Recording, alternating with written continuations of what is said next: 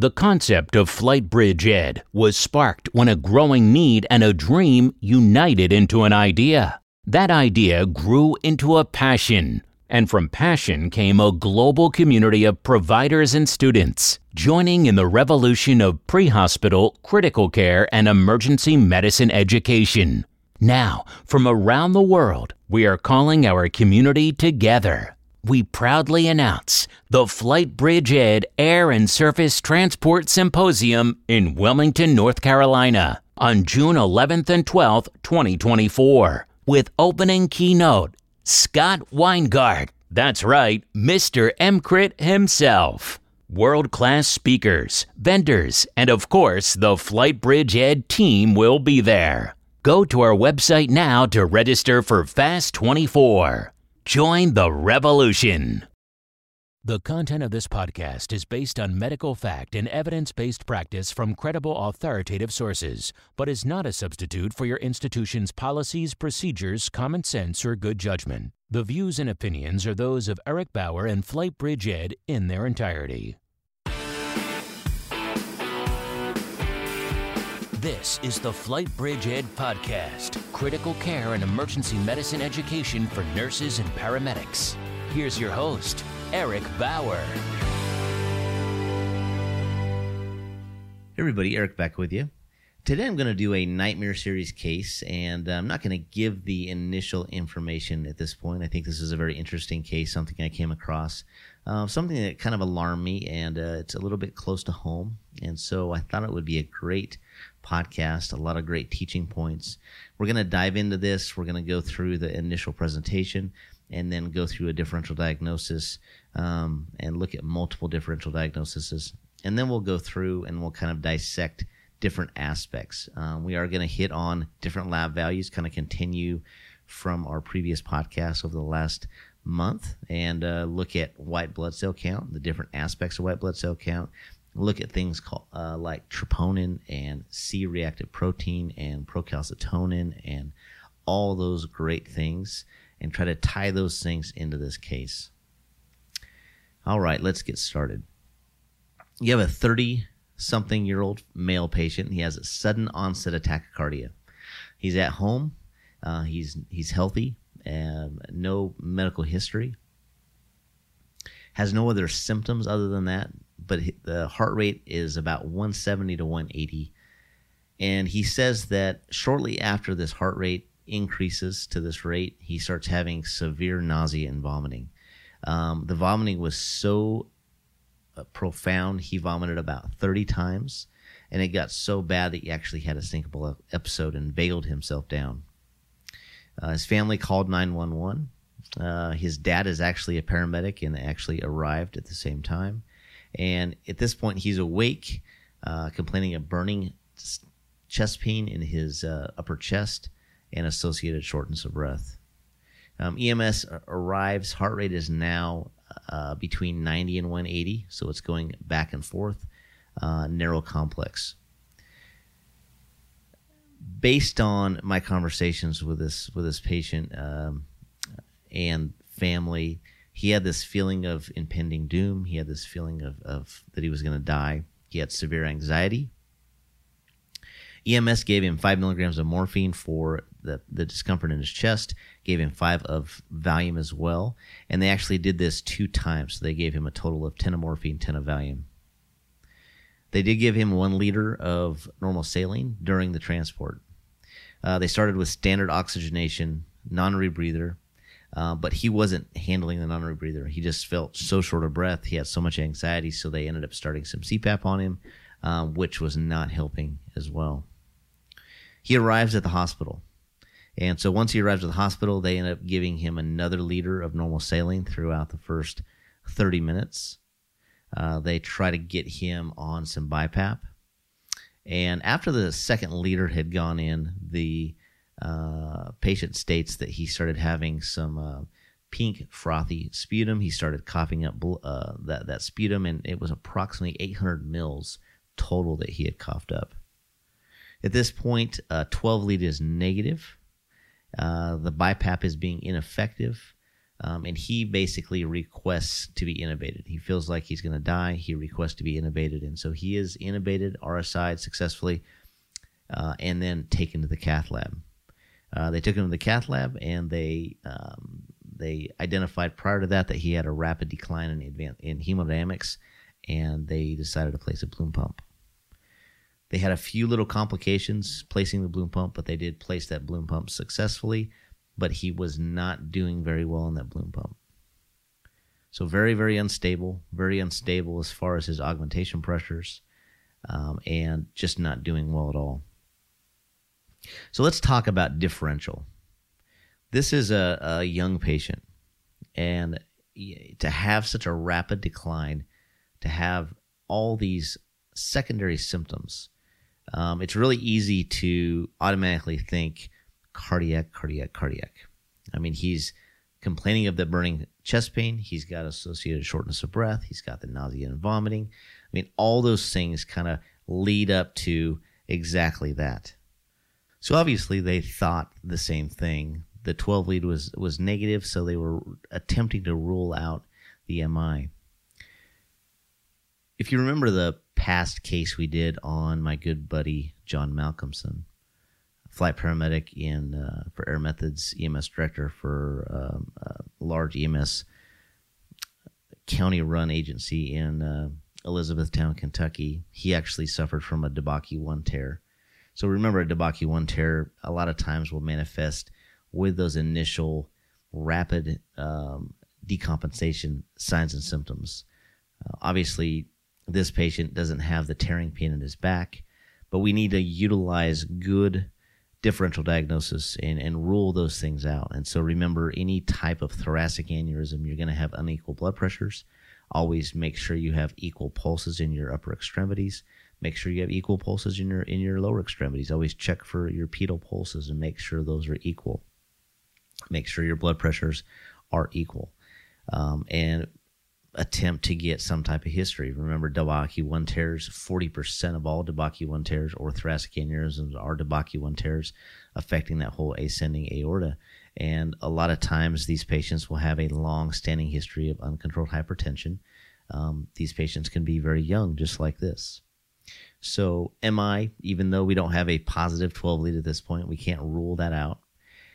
With this patient having pulmonary edema, um, was this induced based on the volume, right? Two liters. Two liters isn't a lot of volume, but two liters is a lot of volume if you have a patient with a left ventricular dysfunction of some sort. So, we have to always kind of consider is this a an inferior wall MI where you have a 50% increase in or probability of having that right ventricular infarction, right? They need volume, they need preload. Obviously, the 12 lead was negative, but they gave volume for whatever reason. I don't have actual blood pressures, but I know at that point the patient was hypertensive. Another cause of cardiac related pulmonary edema is going to be a mitral valve papillary muscle rupture, and that's based most often on an anterior wall MI. So we know anterior wall MIs are, you know, that high left main occlusion most often, that widowmaker, and that papillary muscle uh, is going to control that mitral valve. That mitral valve is the high pressure valve. It has to be able to withstand a lot of pressure. And so we see these patients that will have this rapid decline, flash pulmonary edema when they do have an infarcted papillary muscle uh, that, that basically blows out that mitral valve. Another differential that comes to mind for this patient would be apical ballooning syndrome. We did a podcast on this. This is called Takotsubo's apical ballooning syndrome or ballooning syndrome. And this is a fairly new presentation. It was only identified by a Japanese doctor in the uh, late 90s. But this is most often 80% seen in the female population, and it's usually associated with stress response and anxiety of some sort, a death of a, of a loved one, and it's based on just a huge surge in catecholamines. Now, the reason why 80% of females have this phenomenon over males is males have a larger uh, ability to, to handle the surge of catecholamines because of the increased muscle mass. But ballooning syndrome does happen in males, and again, most often associated with some type of stress response. Now, if we think back to his initial presentation, the severe nausea and vomiting, right, and the tach- tachycardia.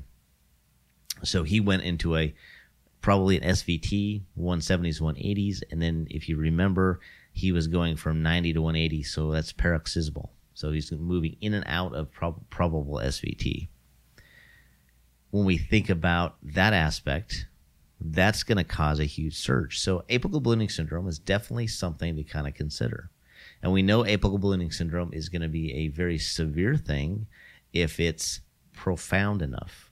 Obviously, he already has pulmonary edema. He has pulmonary edema secondary to either the volume they gave or he probably has some type of left ventricular dysfunction, right? And why would a healthy 30 something year old male have such a rapid decline and now have a left ventricular dysfunction issue? What about sepsis? Obviously, he fits all of the clinical signs of sepsis. Um, definitely falls into that Q SOFA for pre hospital having all his symptoms. And so I think it would be very easy to say this patient is septic. What about pericarditis? Pericarditis, what are some things that we could identify or ask? Has this patient recently been ill? Has he had an upper respiratory infection? Has somebody in his family had an upper respiratory infection or strep? Now, this patient did have an upper respiratory infection about 30 days prior um, was very mild as far as uh, just a normal cold, but his daughter did have strep uh, a few weeks before. And so we know with pericarditis, you're going to have global ST elevation in, multiple leads on the 12 lead.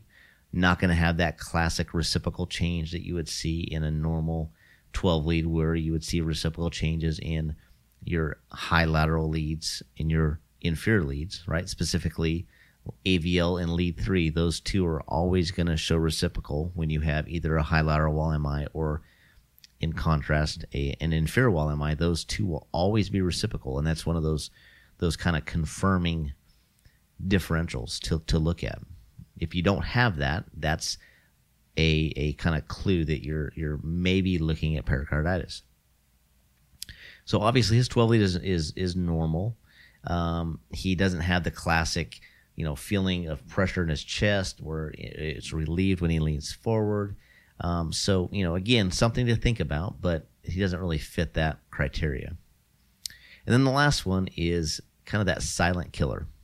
And the more and more I've read on this, the more and more um, I found this foundation. And uh, this foundation had all these survival stories. Some of them with with family members talking about their loved ones that that, that didn't make it, that died, and it's myocarditis.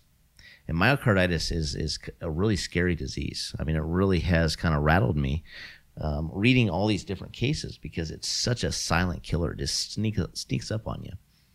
And most often, patients are gonna, just going to feel kind of like they have the flu. They're just not going to feel right. And all of a sudden, they're going to start having that shortness of breath. They're going to have have that feeling of, of impending doom, that feeling of maybe burning in their chest or chest pain.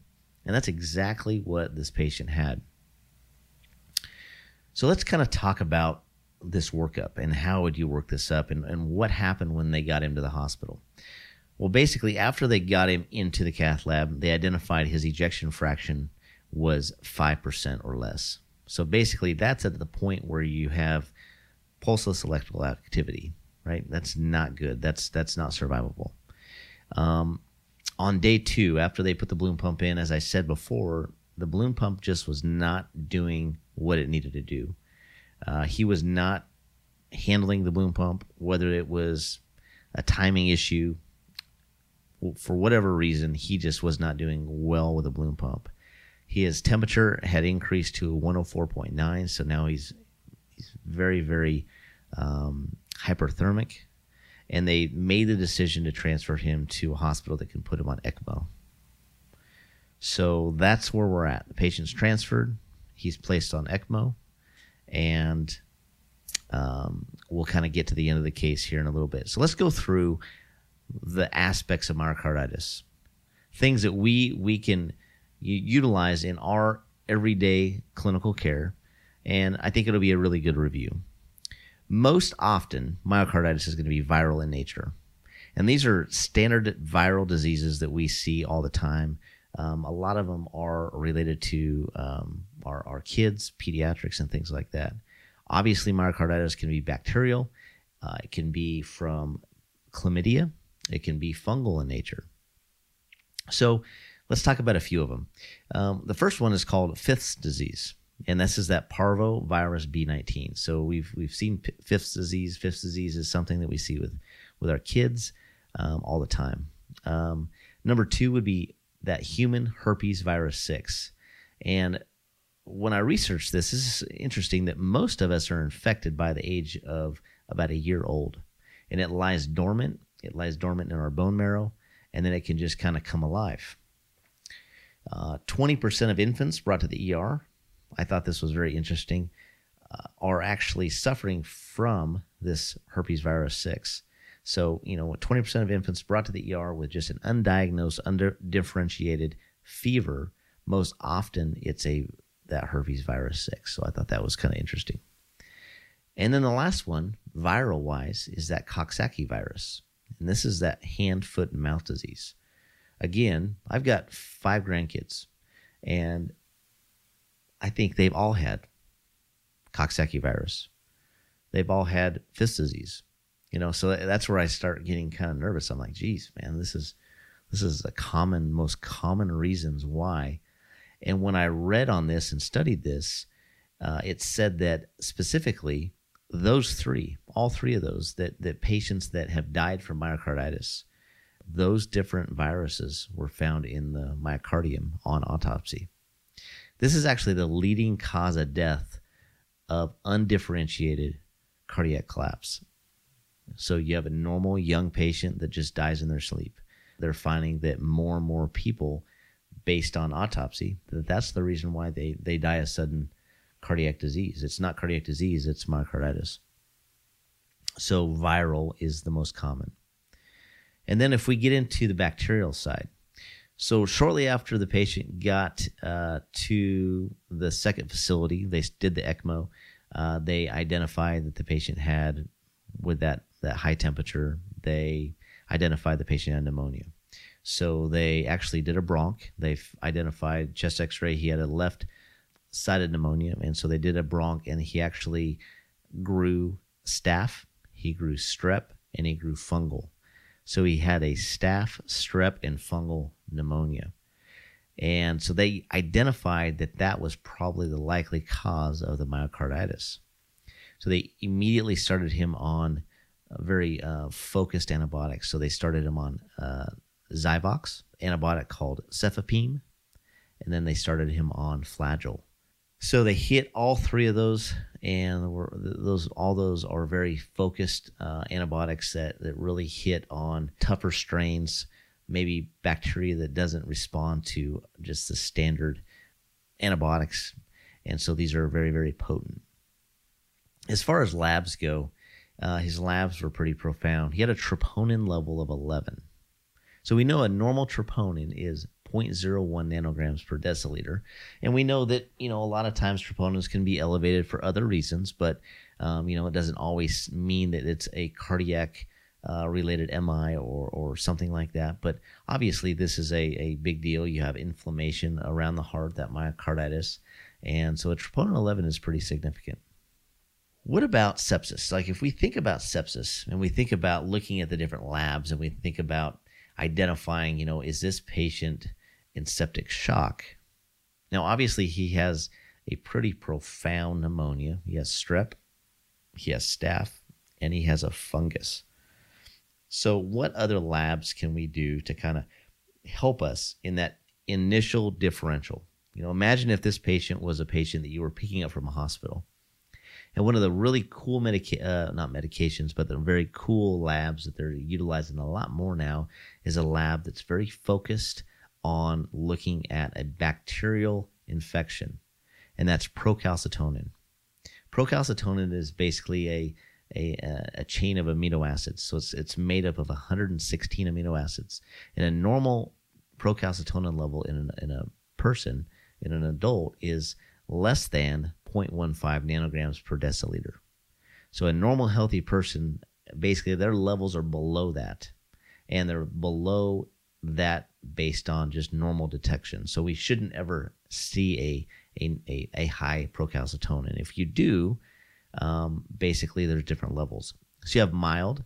A mild increase is going to be between that 0.15 to 2 nanograms per deciliter. And that's going to just focus you in on maybe a mild bacterial infection, uh, maybe a non infectious surge response, so a systemic inflammatory response of some sort.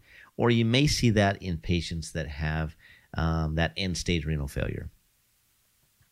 Where it becomes diagnostic is when it's greater than two nanograms per deciliter. And so at that point, it's very specific for a bacterial sepsis, bacterial pneumonia, meningitis, or, or peritonitis, something like that. And so it's really, really good and it focuses in on that bacterial inflammatory response or that, that surge response.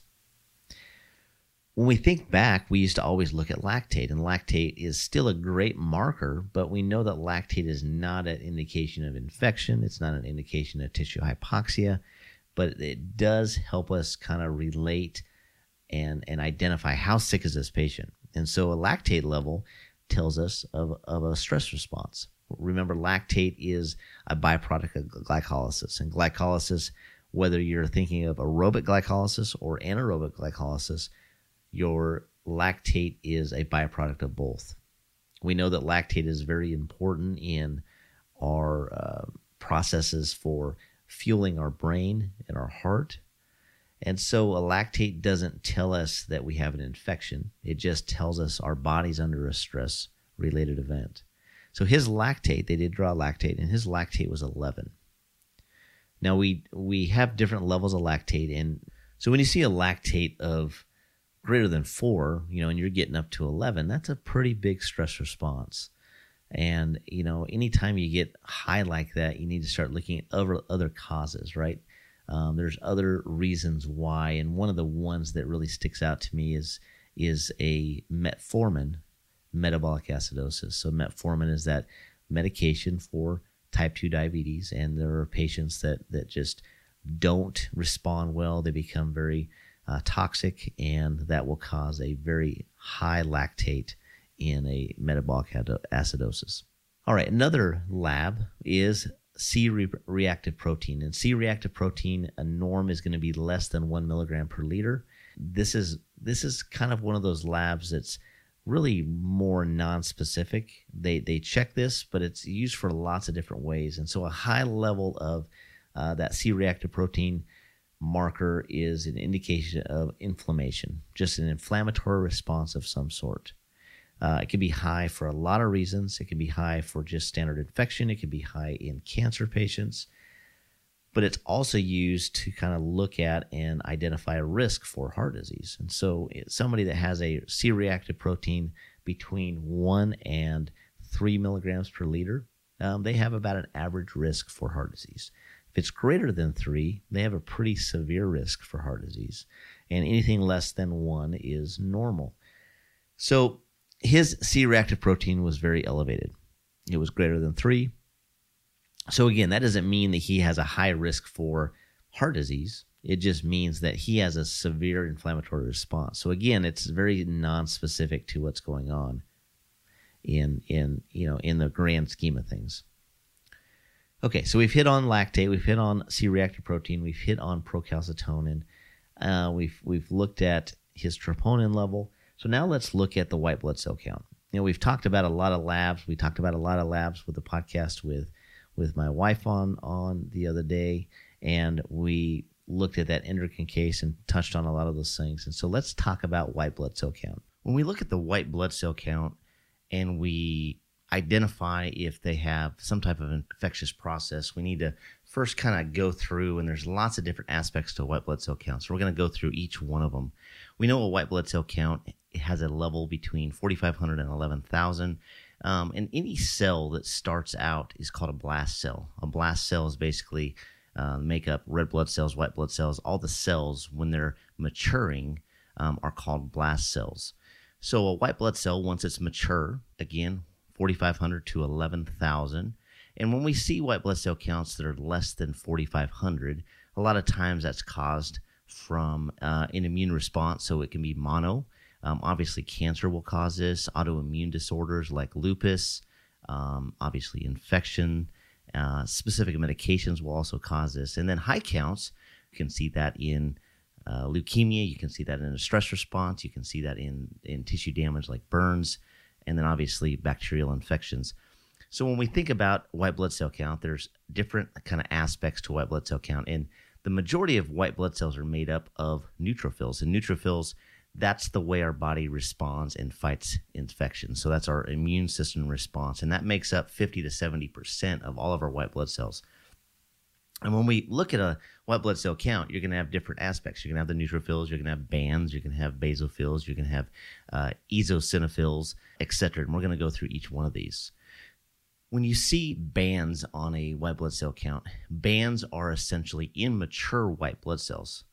And so when you see a band level greater than 10%, um, that's not saying that it's specific for a bacterial or an inflammatory response. So it's not specific, but it's it's better to use absolute white blood cell counts or neutrophils as diagnostic. But what that means is is that there's a good likelihood that for whatever reason our body is trying to produce white blood cells because it's trying to fight some type of infection or inflammatory response and that's where you're going to see bands which are again those immature white cells. The next white blood cell is a basophil. And uh, basophils are used in the inflammatory response. Think about allergic reaction. And these cells produce immunoglobulin E. And these are those antibodies that fight these in, in inflammatory responses related to an allergic reaction. So, again, basophils, think inflammatory response, think allergic reaction. We also have a white blood cell called an eosinophil. And eosinophils are also seen in allergic reactions and more so in the extreme allergic reaction. You also see these elevated in the initial stage of Cushing's disease, and we know that Cushing's disease is caused by too much steroid hormone. Um, so people that are on long-standing glucocorticosteroids, um, maybe bodybuilders that take steroids, or you know athletes that take steroids, they can actually get Cushing's disease. And you can also see an elevated eosinophil level with maybe a parasitic infection of some sort. The next one is is a, a lymphocyte. And lymphocyte, these are our, our killer T cells, our killer B cells. So these are those cells that are constantly produced in the uh, bone marrow, and they become lymphocytes. So some of these will enter your bloodstream. Most of them are going to move through your lymphatic system. And we know that your lymphatic system is a group of tissues and organs um, like your spleen, like your tonsils, like your lymph nodes. And these protect our body from infection. So, about 25% of these new lymphocytes um, remain in the bone marrow. Um, some of them become B cells, but again, the majority of them, about 75%, travel to your thymus and become T cells. And then the last one is going to be your monocytes. And monocytes are produced in the bone marrow.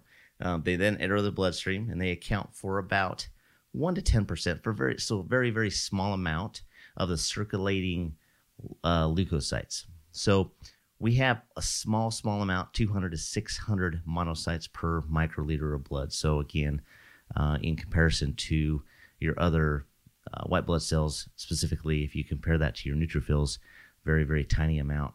After a few hours, though, they migrate to tissues such as your spleen, liver, lungs. Um, they they again go into your bone marrow where they mature into macrophages and they're the main scavenger cell for our immune system. So these are those those macrophages that, that try to eat up this infectious process.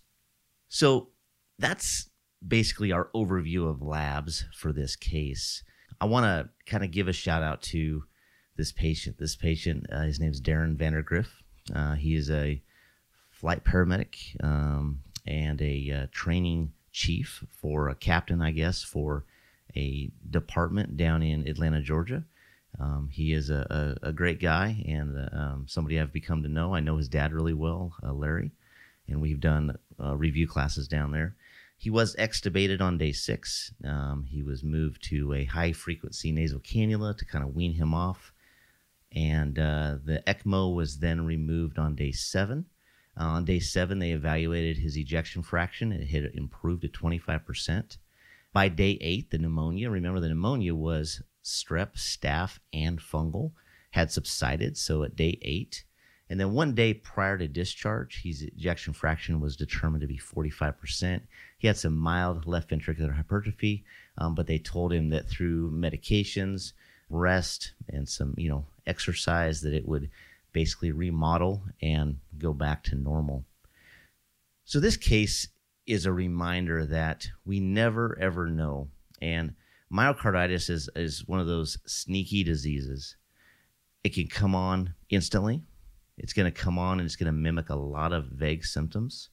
We saw on our differential that we looked at NMI. He presented similar to a DeBakey one tear. He presented similar to a mitral valve papillary muscle rupture, apical ballooning syndrome. I mean, this would be classic apical ballooning syndrome. He definitely seemed like he was septic. You could also then think about pericarditis, but I think most of us are going to not think about myocarditis at all. And when you think about his massive, rapid decline, um, shortly after arriving at the hospital, his ejection fraction is five percent. I mean, that's that's really really bad. And so, think about a normal, healthy person with a a rapid decline like that. I mean, I encourage you to research this. There's a great website. It's um, basically a myocarditis foundation, and you can read all these survival stories. This happens to little kids. Happens to every age group. Some make it, some don't and um, we have to really be, I think, ahead of the game when we try to identify this. And I think, aeromedical wise, pre hospital wise, when you see patients that present like this, we have to always have this in the back of our mind. And and again, uh, this this presentation, seeing him go through this has uh, definitely made me more cognizant of it. And I just want to give a shout out to him and say. Um, on behalf of everybody at FlightBridgeED, we love you, and we're we're so happy that you're better and you're you're back to teaching and providing care to our, our patients out there in, in the Atlanta metro area. Uh, we look forward to seeing you when we do our review class in September. Um, I will put a picture of him, uh, pretty cool. His dad sent a picture of him after they extubated him. I guess the first book he wanted to look at and read was the ventilator management book, so that was pretty cool. So we're going to put a picture on the podcast, on the website of him um, based on his permission. And uh, if you have any questions, uh, you want any more information on Darren, just let me know. Email me at eric.bauer at flightbridgeed.com. Uh, check out our website. Uh, Fast 18 is is uh, going to be epic. I can't stress that enough. We have world class speakers. We're going to release those names uh, very very shortly. Uh, venue in Nashville, Tennessee. We're going to announce very shortly, and uh, just very excited about being able to provide this conference and bring these amazing speakers locally to uh, the Nashville area. Very, very short drive from many states, right? Five hour drive from, man, you could probably say 10 states. So travel is going to be cheaper than it would be to fly across the country. And that is why we're doing it. Three different precons at this point. We're going to do uh, Dr. Dan Davis's heart training, which is absolutely amazing. It's basically a resuscitation training that's meant for uh, physicians, and we're bringing it to our pre-hospital providers. Um, Dr. Dan Davis and I have, have been discussing, and we're going to kind of do a strategic partnership. He's coming on board as a medical director, scientific kind of advisor for us, and we're going to start promoting this course and teaching this course.